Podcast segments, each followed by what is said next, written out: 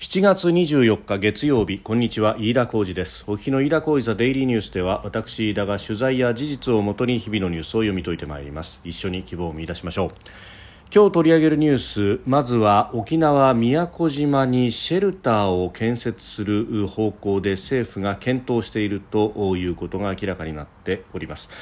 えー、松野官房長官が22日、まあ、土曜日からですねこの週末沖縄、先島諸島各島を訪問しているということ、まあ、その視察などを踏まえて、えー、南西諸島の国民保護に向けたインフラ整備を本格化させる方針とのことであります。それから山手線が今日始発から9時過ぎまで運休となりました、えー、都心の通勤ラッシュを直撃したということでありまして都市鉄道のもろさ露呈というような記事が出てきております。えー、それから週末でありますがあ令和臨調、まあ、令和国民会議というところの、まあ、1周年記念の大会が開かれまして、えー、与野党の5党首が、えー、この対話集会に出席をしたということであります。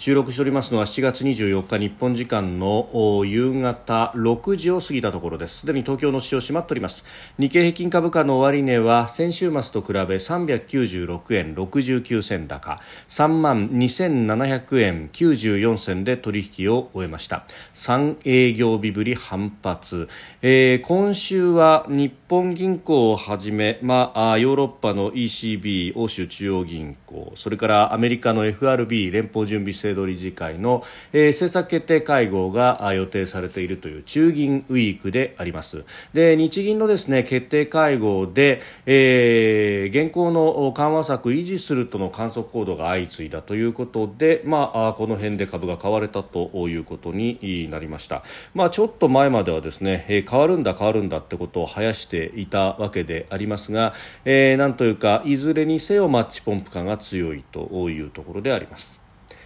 さてまずは政府が中国の武力攻撃による台湾有事を想定して沖縄県の宮古島市に、えー、住民避難のためのシェルターを設置する方向で検討していることが分かったということであります、えー、関係者が今日明らかにしたということでありますが、えー、22日土曜日から同日月とですね松野官房長官が沖縄を訪れておりました。で、えー、22日には与那国23日石垣そして今日はえー、石垣市で、えー、竹富町長とも会談を行っていたということであります。まあ、あのこの辺りはですね、うん先に、まあ、先島諸島の各島の、えーまあ、市町村役場の方々が合同でシミュレーション等々を行ったときに、まあ、避難が必要な住民の方々先島全体で5万人余りがいらっしゃると、えー、これをですね航空機のチャーターあるいは船舶を使って、えー、移すということになると全員が移し移り終わるまでには6日がかかるというようなことが言われております、まあ、そうしたことがですね分かってきたというところで、まあ、そうなると、えー、その間のリスクを避けるためにシェルターなどで、えー、退避をしそしてうん時期が来て、えー、準備が整った段階で、えー、順次退避していくという形を取らざるを得ないというところであります。まあ、そうするとシェルターというのは非常に必須になってくると。まあ、あできますれば有事の前にですね非戦闘員の方々は、えー避難をするということができればいいんですけれども、まあ、ウクライナの例などを見てもある分かる通りにですね、えー、住民等々が想定し得ないところで突如としてやってくるということがあるわけであります、まあ、その時がいつかというのは全く予断を許さないというかこちらの意思決定で何かがコントロールできるというものではありませんのでこちらとしては備えておく以外に方法はないと、えー、まあ、使わなければ使わないでそれに越したことはないけれども、えー、万が一の時のリスクに備えてインフラの整備もしておくということは非常に大事になってくると、まあ、あ今現状で使える地下の施設というものが、まあ、ほとんどうん、ないというような島が多いわけであります。まあ、実はこれは島だけに限った問題ではなくて、えー、日本の、まあ、本土の都市であってもですね、えー、地下鉄や地下道がある一部の大都市圏のそれも一部地域以外というものはなかなか、えー、シェルターというものの整備は進んでいないというのが現状としてあると、えー、J アラートが鳴って国民保護情報が出てそして、まあ、それによれば、えー、地下に退避というふうになっていますが肝心の地下はどこもないじゃないかというような、えー、ことが言われるわけであります。まあ、アナウンスをする以上はですねそこの整備というのも加速させなければいけないというのはまさにその通りなんだろうというふうに思うところであります。まあ、あのこうしたニュースをですねやると例えば台湾有事に対して煽っているというような報道も報道や、まあ、批判というものが、まあ、来るわけでありますが、まあ、もちろんですね対話で回避できるものがあればというところでありますけれども、まあ、その対話をする段にもですね、えー、こちらとしては備えが万全なんだというところでやるのと、えー、足元を見透かされるようにですね、えー、脅されるというのではその交渉のされ方も違ってくるというところろなんだろうと思います。でアメリカはブリンケン国務長官が23日放送の CNN テレビのインタビューに答えてですねこの台湾情勢をめぐる対立が米中両国の衝突に発展するのを避けるため回避するための関係安定化に取り組むというふうに述べております、まあ、あの交換同士が対話をする、まあ、そこで、えー、違いというものが強調されることが多いんですけれども、まあ、そうは言っても相手の意図はこうだというところを、まあ、違いがあることを理解すると。えー、いうことが非常に大切になってくると。うんいうことなんだろうと思います。まあ、その意味でですねアメリカの方がこの対話の重要性というものを、まあ、意識しているところはあるのかというところですが他方、えー、中国側は、まあ、国内向けのパフォーマンス等々もありなかなか、えー、これをですね、えー、ブリンケン、えー、長官との会談であったりとか、まあ、それも席次等々がですね、えー、一見するような形の席次にしたりとか非常にこうある意味演出めいているというかですね幼稚なところがあるんですけれども、えー、中国の国内事情といえばそうなんですが、まあ、逆にですね、えー、となると世論のコントロールというものがうまくできていないのかと、まあ、民主主義各国自由主義の国であればですね、まあ、世論のコントロールというものはできないということになってますが、まあ、あかの国はでできるからこそですね、えー、カナダとの首脳会談でその内容が漏れてるじゃないかというようなことを、えー、トルドー首相に対して、えー、習近平氏が苦言を呈すなんていう場面もあったりしたんですけれどもその割にはん？という感じもございます。えー、それからですね山手線が今朝方からあ4時間余りにわたってて運休をしました。始発から4時間以上運転できなくなったというトラブルがありました、えー、都心の通勤ラッシュを直撃したということになっております。で、えー、これ信号トラブルということが、まあ、一番最初に報じられたのは、まあ、2時25分頃からと、えーまあ、早朝からであったということなんですが、えー、起こった場所が場所でですね、えー、車両基地に近い大崎駅で発生したということでありましてそうすると車庫に入っている車両たちを出すことができないと、まあ、いうことで他の信号は生きていてもですね実際に動かす車両が、えー、本線に出てこれないということになると、まあ、これはもうある意味お手上げということになってしまうわけであります。で、まあ、この都市鉄道の脆さというようなですね見出しがついたりなんかもしますけれども、まあ、他の国々であればですね、まあ、ここまで、えー、都市にまあ、人口あるいは構造物というのが、えー、集中しているわけではありませんので、まあ、鉄道施設ももうちょっと冗長性が取れると、まあ、車庫の出入り口が1箇所ということではなくて、まあ、複数箇所あって1つがし、えー、ダメになっても他のところから出すことができれば多少の遅れはあっても、えー、動かすことができると、まあ、それから、まあ、そもそも論としてここまでですね、えー、2分半というような、えー、過密なダイヤで運行している鉄道というものは世界を見渡してもさほど多くはないというか、まあ、ここまでの過密なものというのは、まあ、日本独特のものでもあるということで、まあ、今までがあ毎日が奇跡的に動いているというような、え表現をしても過言ではないほど緻密に計算され尽くしているところがある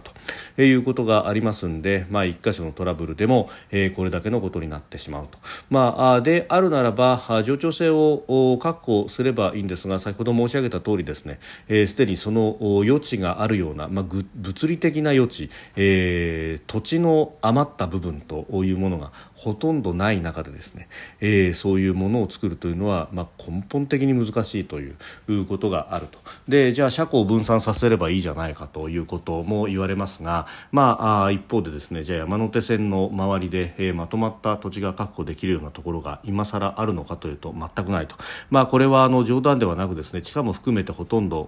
都会の地下というものも、えー、上下水道であったりとか、えー、もちろん地下鉄地下街あるいは共同校のようなですね、え、電線、えー、等々も含めて、かなり地下も過密になっているということがありますので、まあ、あ残念ながらですね、えー、こうしたことは、まあ、今後も起こりうることではあるということであります、えー、老朽化であるとか自然災害というようなことも言われますが、まあ、この山手線に関しては、えー、JR 東日本としてもドル箱でありますのでそこまでですね、えー、ここが老朽化するほどうん設備をそのまま放ってっておくというようなものではなくてむしろ、えー、デジタル化して少しでも間を詰めようとするというのが、まあ、今の JR 東の戦略でもあるということを考えるとですね、まあ、あ危機のそのうん、不具合というものをどう見るのかというところ、まあ、原因はさらなる分析が必要なんだろうというふうに思うところです、えー、ちなみにこの不具合そのものというのは、まあ、信号装置で起こったわけですが、えー、3月末に点検をした際には不具合はなかったということでありました。で、え、今回は装置の部品を取り替えて復旧したということでありますがじゃあその根本の原因はというとまだまだ調査中だということで、え、あります。えー、それからですね、まあ、令和臨調と俗に言われる令和国民会議というですね、えー、ところの1周年記念大会が週末に行われました、えーまあ、この令和臨調令和国民会議というところ、まあ、学識者それからうんえー、企業経営者などがですね一堂に会して政策を提言するんだということが、えー、言われます言われております。有志100人超ということで、えー、ありますけれども、まあ、これが発足した時にもですねいやこの顔ぶれというのは点々点ということでここで申し上げたことがあったかと思いますけれども、まあ、あ経済財政諮問会議であるとかですねあるいは、まあ、かつてから同じような顔ぶれと同じような、えー、そして、まあ、財政、えー、社会保障などなどというところをですねえ、掲げながら結局法人の負担を減らして、え、消費税を上げる形にして、えーやっていくんだみたいなことの提言がオンパレードになっていってもうほとんど増税推進機構というような形だよねとこういう話をした覚えはありますけれども、まあ、あのそその線に沿ったですね、えー、緊縮派の人たちの、えー、主張というものが、まあ、おそらくは並んでくるんだろうと思いますし、まあ、今回の5党首がですね、え与野党5つの党の党首が、えー、この対話集会に出席をしたということでありましたが、えー、言っていることがですね、えー、あべこべになっているなというふうに非常に思います。というのも賃上げで成長軌道にというふうに言っているトップがいると思えば、えー、イールドカーブコントロール金融緩和いずれはいずれ撤廃すべきだと言っている方もいらっしゃると。で普通に考えたらですね、まあ、あリベラル左派的な意見の方が賃上げをどんどんするべきだと労働組合がバックについているようなですね、えーまあ、政党というものはそういう主張をしてしかるべきだなと思いますしまた金融緩和いずれ撤廃するんだと、ね、いうのは、まあ、引き締め志向のうんどちらかというと小さい政府を目指すような保守系の党の方が言いがちだというふうに思うんですが実はこれがあべこべで、えー、岸田総理は賃上げで成長軌道にというふうに、えー、持続可能性だというふうにおっしゃっているんですが、えー、一方で、えー、立憲民主党の泉代表はですね、えー、このイールドカーブコントロール金融緩和について徐々に柔軟にして撤廃を目指すべきだということをおっしゃっているということで。普通のまっとうなリベラルとは、えー、真逆の発言をされていらっしゃるということであります。まあ、金融緩和をやめることによってですね、えー、まあ、円高に少しずつ誘導していって輸入物価が下がればみたいなことをおっしゃるのかもしれませんけれども、まあ、このイールドカーブコントロール金融緩和をやめてしまうということになると、まあ、企業の資金調達等々があ大変になってくると、えー、利率が上がるんですから当然そういうことになるということになるととじゃあ今まで雇っていた人を止めてしまおうであるとかというところに行くわけでありますのでうんまあ立民の代表がこういうことを言うっていうのが、えー、いかにですね、まあ、あ緊縮そして財政再建というものに、えー、皆さん毒されているかというのがよくわかるんですけれども、こういうことをおっしゃっているうちはなかなか厳しいのかなと、まあ、泉さんそのものは、えー、金融緩和であるとかあにもどちらかというと理解のある方だというふうに思っていたのですが、まあ、そのあたりはですね、えー、党内の事情であるとかあるいはこの3党合意を決めた人たちがまだまだ党内にいらっしゃるその人たちの発言権もまだまだ強いとかですね、えー、そういったところがえ作用しているのかもしれないなというふうに思うところであります。